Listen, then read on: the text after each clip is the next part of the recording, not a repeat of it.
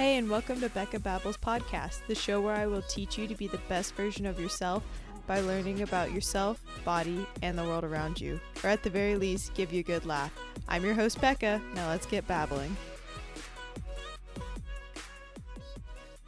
Hi, guys, and welcome back to Becca Babbles podcast. I'm super excited to talk about the importance of your period because this is something that I'm really passionate about because it is something that I've struggled with. And I don't think that the importance of people's menstrual cycles are being stressed enough. It's kind of like this thing that's been hidden where it's like, oh, guys feel awkward when girls talk about it. Oh, it's just when their girlfriend is like PMSing and they're like, it's weird or it's this gross thing when it's literally just a vital sign that a female has that your body is communicating towards you, trying to tell you what is going on in your body. It's literally the most magical thing that a woman can have where she doesn't have to go get her hormones tested because she kind of already has an idea of what's going on in her body just based off her menstrual cycle. But the thing is is that if you don't have it, that's just a big red flag that your body is trying to tell you something. So, I wanted to take some time today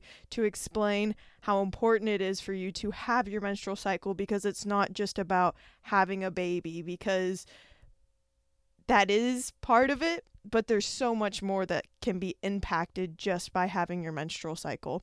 And I don't know about you, but I don't really feel like the school explained or taught to me what my menstrual cycle was, what my period was, so I thought I'd explain a little bit about that before I get started in all the nitty gritty details about why your period is so amazing. And when you first get your menstrual cycle, it's not just your period. A lot of the times you just think about, oh, I bleed like once a month and here we go. No, you have a full 28 days to 32 days and it's broken up into four phases, and that consists of your whole menstrual cycle. And your main hormones that are going on in your menstrual cycle are follicle stimulating hormone, luteinizing hormone, estrogen, and progesterone. I know that's a big mouthful, so while I'm explaining all these different hormones throughout your menstrual cycle and all your different phases, I'm just going to talk about estrogen and pro- progesterone and then a little bit of testosterone in there. Yes, girls, you have testosterone. It's not going to make you super manly, but you do have it. So, your first phase, when people talk about day one of your menstrual cycle, is your menstrual phase. This is where bleeding occurs, where most people think about, okay, I had my period. We've done this once this month, so we're going to go on to the next month and see you again. This is where estrogen and progesterone are at their lowest, and this lasts about three to seven days depending on your menstrual cycle. Then your follicular phase occurs. This is where estrogen rises, progesterone and testosterone slowly rise, and your uterine lining is starting to rebuild because you bled your uterine lining in that menstrual phase in the phase before. And this takes about like seven to 10 days. And then you have your ovulatory phase. This is where, in the word where it says ovul- ovulatory, ovulation occurs. This is where estrogen and testosterone peak, but then they rapidly drop. And progesterone slowly starts to rise. And this is where your ovaries start to release the egg. And this lasts about three to three to four days. Sorry. Um, and then your last phase is your luteal phase. This is where your egg is in your uterus and it's waiting to be fertilized by the sperm if you want to have a baby. But if it's not fertilized, then the uterine lining sheds and you go back to the menstrual phase, and that's where you have your period again. This is where estrogen rises and then falls. And progesterone will peak at the first half of this phase, but then will fall at the second half. And it takes about 10 to 14 days in this phase. And a lot of people, when they say they have PMS symptoms, this is in that second half of your luteal phase where you'll you might have bloating, mood swings, acne and all that fun stuff. But I want to note that this will not happen if you are on hormonal birth control when you are on hormonal birth control, your period that you get is not a real period. Now, when I say that, sometimes people get mad. But I'm not saying it's a bad thing. I'm just saying that the pill gives you synthetic hormones, which makes an artificial period. Your hormones are, if you look at a chart of someone who is not on birth control, their hormones are cycling up and down, like I had explained before. Your estrogen rises and then it falls, your progesterone rises and then it falls. When you're on hormonal birth control, it is sustained. There is just a straight line that is just keeps going and going. And it's not allowing those hormones to go up and down. And you don't ovulate. So you're not having a real period. Now that I've gotten that out of the way, I want to tell you why your period is so important. But first, I wanted to start off by saying the symptoms that I am talking about are coming from if you have hypothalamic amenorrhea, which again is a big mouthful. So I will just refer to HA or I will stumble over those words multiple times. Plus, I feel like it would be easier for you guys to listen to it that way. And the reason why I'm doing this is because this is where I'm coming from. This is what I've dealt with. I know some people have dealt with PCOS, and I want to learn more about that just so that you guys have more information. So maybe if I consume more information or have someone on here to talk about PCOS in the future, that would be great just so that we can all get more information and have a great healthy menstrual cycle because that is the most important thing here. And having that menstrual cycle means that your body is safe and functioning. And the information that I got most of this from is the book No No Period Now What. It is a great book. You can listen to it on Audible or read it. I highly recommend it. It has some great information and that's where I got most of this information from. But if you don't know what hypothalamic amenorrhea is, I'm going to break it down for you. Amenorrhea basically just means a missing period. And then hypothalamic is referring to in your brain, you have what is called a hypothalamus. And it receives information from your body through hormones and chemicals, just basically saying what's going on in your body, if something's imbalanced, if something's stressed, or if we're like in a chill state and we're just chilling out on the couch watching Netflix. It gets these hormones and chemicals, and then it starts sending what's going on or what it should do to your reproductive organs. But if you have too many or too little of these hormones, your hypothalamus starts to get overburdened and you start having reproductive issues, and this could show up as a loss of a period. Some of the main causes of HA is food restriction, exercise, weight loss, genetics, and stress. It's actually found that people who have HA are more likely to be type A, have high cortisol, which is a stress hormone, than the average person. So, if you are type A, you might have, and you have no period, you might have HA. Just saying. Because I was definitely that person. And this is regardless of body size. This is really important, and I'm going to talk about this later. But looking at these symptoms, don't even look at your body size to think if you have HA or not. So, why is your period so important? Well, when you don't have your period, it's most likely you have low estrogen levels and other hormones that are low. In the short term, this can show up as having thinning hair or loss of hair. I know some girls, like, they will brush their hair and just chunks of hair will fall out. You'll have really brittle nails. For me, I used to get so upset because I would have friends that would have nails that I swear were like an inch long and they were like claws. And I was like, this doesn't make any sense. My nails, I could barely touch my nails and they would bend. Or if I would barely touch anything, they would crack or tear. And you know, no one really likes that really annoying hangnail. I would get those all the time. You might also have skin problems. This is because if you've ever heard of the people saying, oh, she has that pregnancy glow, it's because she has an increase of estrogen, so she has that glowing, radiant skin that everyone wants. You might also have low libido, and you'll have problems regulating your temperature.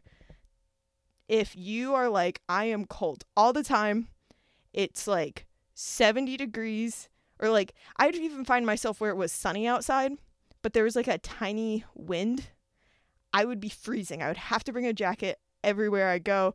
And I don't know about you, but I get tired of always tying my jacket around my waist. Doesn't always look great with pictures. Maybe if it's a flannel, it might look cool, but you know, sometimes we just don't want to have to carry things. So if you're being if you're cold all the time, might have HA. Long-term effects are having weak bones and fractures, cardiac disease, and increased risk of dementia. Now, when you have your period, it maintains your bone density. Kind of makes sense if you have weak bones and fractures if you don't have your period. This is because your bone cells are linked to estrogen receptors. The purpose of your bone cells are to break down and rebuild. They do this because you're trying to get a balance of calcium. If you're if you don't have enough calcium, your body will start breaking down bone to get that calcium but then it rebuilds so that you have a stable bone density and that they're strong. With this, estrogen prevents the breakdown of bone. You can see this in women who are who are pregnant. They will have decreased levels of estrogen so that they can break down the bone in their body so that more calcium can be released for to feed their baby because their baby needs the milk. But the thing is is that this is reversible once the mom is done breastfeeding. Her bone density increases, she has those calcium restores because she's not releasing that for her baby anymore. But when you don't have a period, you don't have that rise in estrogen, which then causes you to have weaker bones, which could lead to osteoporosis, osteopenia, and you might end up fracturing a really strong bone like your hips or your femur, and you don't want that. But once you recover your period, you will have that rise in estrogen, which will increase your bone density, and you can recover that. But you might be thinking, well, I could just wait. I could wait later to get my period once I want to like have kids or something, and then my bone density will be great and it's fine and it's okay. But the thing is, is that when you get your period later, you're already starting off with weaker bone mass. Studies have shown that people, women who are at the ages 16 and 30, that's when their peak bone mass happens. And then it slowly decreases after that. So if you're thinking, I'll just get my period later once I have kids, you're already starting off with a weaker bone mass than what you could have. And having strong bones is really important because, again, you don't want to be in your 50s and having a broken bone because that's not fun. Another thing that happens when you have your period is that it decreases the likelihood of you having heart disease. Studies aren't completely linked to people with HA having cardiovascular disease, but we can see long term evidence of people who have low estrogen and having cardiovascular disease. So, for example, there's a study of women who underwent surgical menopause, which is basically when you don't have a period anymore. By doing this, they removed their ovaries and it increased the risk of heart disease by 85%. But once they went on estrogen replacement therapy, it immediately decreased the risks to where there wasn't a risk anymore. There's also been studies examining estrogen levels in women who have cardiovascular disease, and they found that their estrogen was a lot lower than the people who were in the controlled group. And then there's also been a ton of studies showing that people who have anorexia have cardiovascular issues and that their estrogen is extremely low and they'll have things like abnormal heart rate, decreased heart mass, break bradycardia, which is basically when your heart rate is less than 60 beats per minute. If you go back to my eating disorder episode, I will talk about how my resting heart rate was basically in the high 30s. You don't want that. And then they also find that people who have anorexia have what's called systematic vascular resistance. Again, another big word, but basically all that means is that your heart is working harder to pump that blood and keep you going. Now, with this systematic vascular resistance, it's shown in people with anorexia, but it can also be shown in people who have HA. There's a test called flow mediated dilation. Basically, they break it down naming it FMD. This test will show early signs of cardiovascular disease. And with people who have HA, they find that they have a decreased FMD, which then means that their heart is working harder to pump the blood through the body. If you think about blowing up a balloon, if you have one of those like normal small balloons, you're like, "Oh, okay, I can blow up this balloon and it's it's easy, it's fine. I might get a little bit out of breath, but for the most part, you pretty much can do it." But if you have one of those really long balloons where you're like trying to make I don't know, a dog. You know, when like you go to a birthday party and there's that weird clown who's like, oh yeah, I'm just gonna like make this random monkey. I don't know. Those kind of balloons. If you're trying to blow that up with your mouth, it's going to be a lot harder to blow up that balloon and your face is going to get really red. So think of your face as being that heart trying to pump all that blood throughout your body. And like bone density, you can fix this by increasing your estrogen.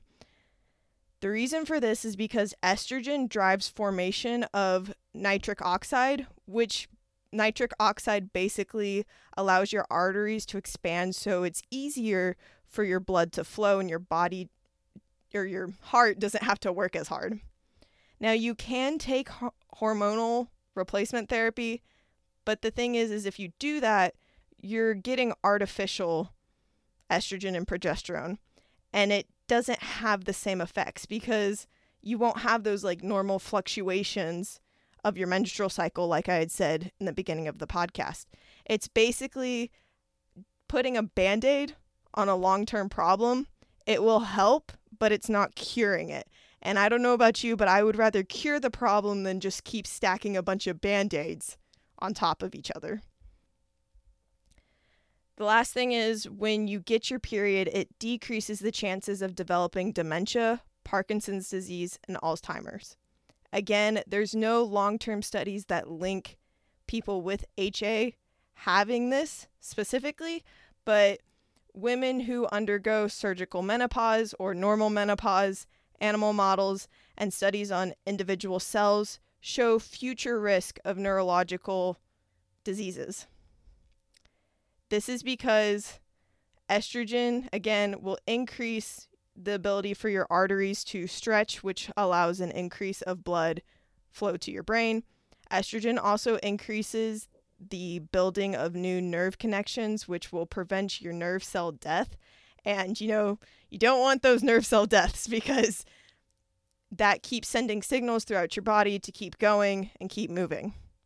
There's also new evidence showing that neurodegenerative diseases are due to long term inflammation in the brain. This is because of cells called microglia, and microglia are turned off by estrogen and progesterone, which then will reduce your inflammation. So, if you don't want those microglia, make sure you have that rise and fall of estrogen and progesterone. There's also studies to show that a low having low estrogen is linked to having neurodegenerative disease. There was a long term follow up with patients who had surgical menopause, and they had shown that there was a 1.5 to 2 fold increased risk of dementia with women who had low estrogen, which would then increase their risk for having neurological disease. Then there was also a collection of information from women from different groups of women. Like they were pregnant or they had their period or they didn't have their period. And they found women who had more estrogen exposure did better performance on memory tests than women who had low estrogen levels. And that would then correlate with people who have HA because they have low estrogen. And I don't know about you, but I definitely want to perform as well as I can on memory tests, especially going into college or just remembering all the information I want to remember in general from like podcasts or from a show that I watch so that I can like keep up with the talk that everyone's talking about or being able to comprehend books that I'm reading. But again, it doesn't matter your body size. There's this big demonization around weight and thinking that you're not good enough if you're heavier or that I'm not small enough to have HA. But again, your weight does not show the whole picture of what is going on with your health. A lot of people think that you have to be underweight or have had anorexia to have a loss of period and have HA. But the thing is is that you can lose your period at any range of the BMI scale. Yes, it is common for people who are underweight and people who have had anorexia to have HA, but even women who have lost 10 pounds or more in the past have lost their cycle. It's important to know to work with your body and not against your body and to accept yourself for who you are and not for what you're what you look like because you are so much more than what you look like. Write down things about yourself that aren't even correlated to how you look or reach out to a friend. I know I had to do this where I reached out to a friend and I was like, "Hey, I really care about you and I'm being really hard on myself. I was and about my body. I care about you and I think it's amazing that you do da da da da da. Could you maybe send me some things that you care about me or think are great about me. And you might be thinking, well, that sounds weird, but the thing is is that people who care about you want you to know how important you are to them and what they like about you. So they will send you that back. So before you decide to go on that next juice cleanse or diet, think about what you could be doing to your body and what could happen if you lose your period. Now, I want to stress how the birth control pill will not help you. This is something I'm really passionate about talking about because I had so many doctors and even my parents were like, "Why don't you just go on the pill?" And I'm just like, "Because it's not a real period. It is just a band-aid and it's not allowing me to have those actual fluctuations of hormones." Again, it is a fake bleed and people think just because they get that period that the birth control pill is okay. But again, you're not ovulating. And studies have shown that the birth control pill will decrease the chances of having more bone loss, but you won't ever regain that bone density that you have lost. And this is because the birth control pill will suppress insulin like growth factor 1, which is involved with increasing that bone density. And I wanted to get my health back. And I wanted to be able to be the best me that I could be, but I wasn't going to get that if I just decided to put a band-aid on the problem. And the thing is is that once I got off the birth control pill, I would be in the same situation as I was before. I wouldn't have a period because the p- pill was not going to bring my period back. So if I did want to have kids later on, it wasn't going to happen and I would just have to go through this whole process again. So, what to do instead would be to get your hormones tested. It is important to know where to start off with. And even I find once you get that piece of paper in front of you, seeing how low your hormones are, it kind of just dings you in the face where it's like, okay, yeah, there's something going on. And the hormones to test are follicle stimulating hormone, also known as FSH, luteinizing hormone, which is also known as LH, prolactin, and thyroid stimulating hormone. But if you've had a history of exercising, or food restriction, or weight loss, you probably already know, and especially what I've explained above or before this podcast, um, you probably already know that you have HA. Because I found for me, there was already this like deep tingling sensation in my body where I was like, yeah, I know, but I just don't want to accept it. And that's okay. But realizing that once you start this journey of trying to recover your cycle, it's going to be so worth it. and you'll have all those benefits of having your period once you start working towards it. The next thing is, which was, was the hardest thing for me, was to cut down your exercise or just to have no exercise in general.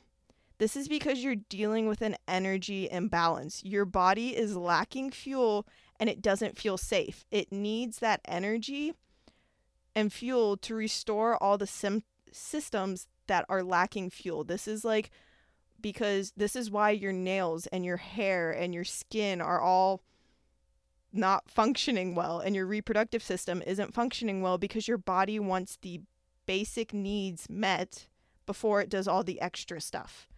And with that, you're going to have to eat more food. In the No Period Now What book, they recommend having 2,500 calories.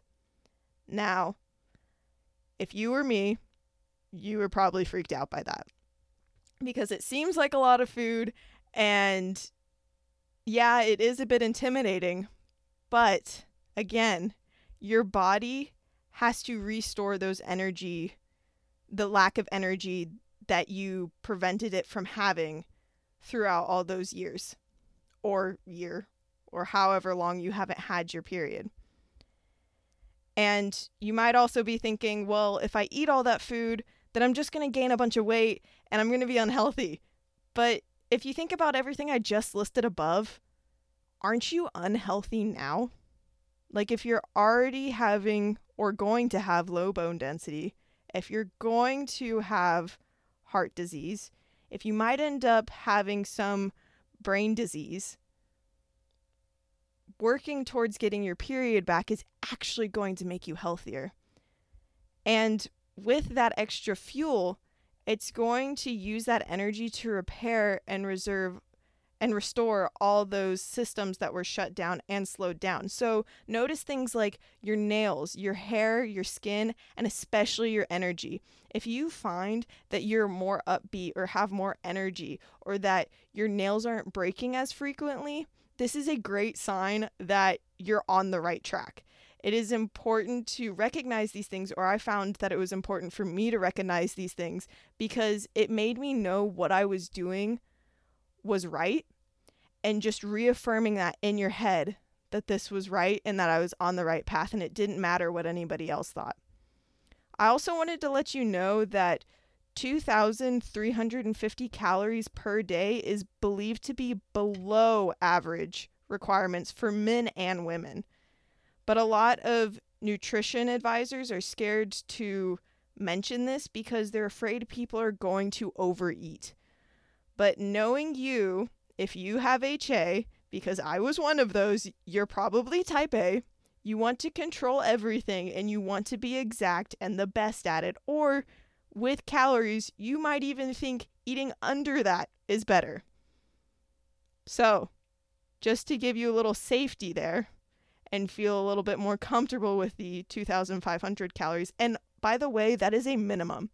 If you feel like you need to eat more, eat more. Your body is telling you what it needs. Another thing that's really important is to control your stress. Now, I know you're probably thinking, well, that's easier said than done because I know I was. But starting things like a journaling practice and just journaling out how you feel, or setting boundaries with people in your life or honestly like cutting them out, if you are feeling down or feel like you always have to protect yourself when you're around certain people, cut them out. It's not worth it. You might also consider therapy. Again, I highly recommend therapy.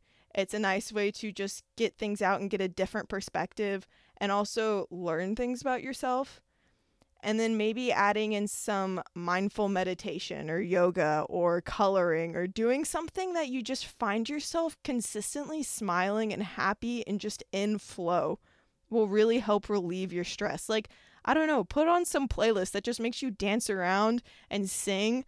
I know I've really gotten into in my car, singing in the car, just like this motivational music that just makes me feel my best. Also, focusing on things that you have to do, but not adding extra things to your list.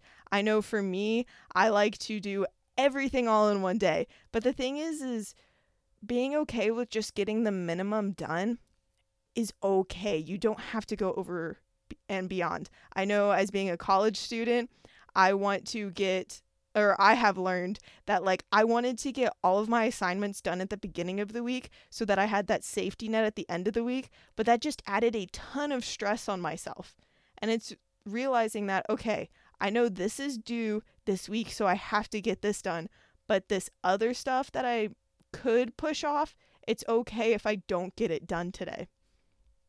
But the biggest thing that helped me was writing down and remembering why I'm doing this.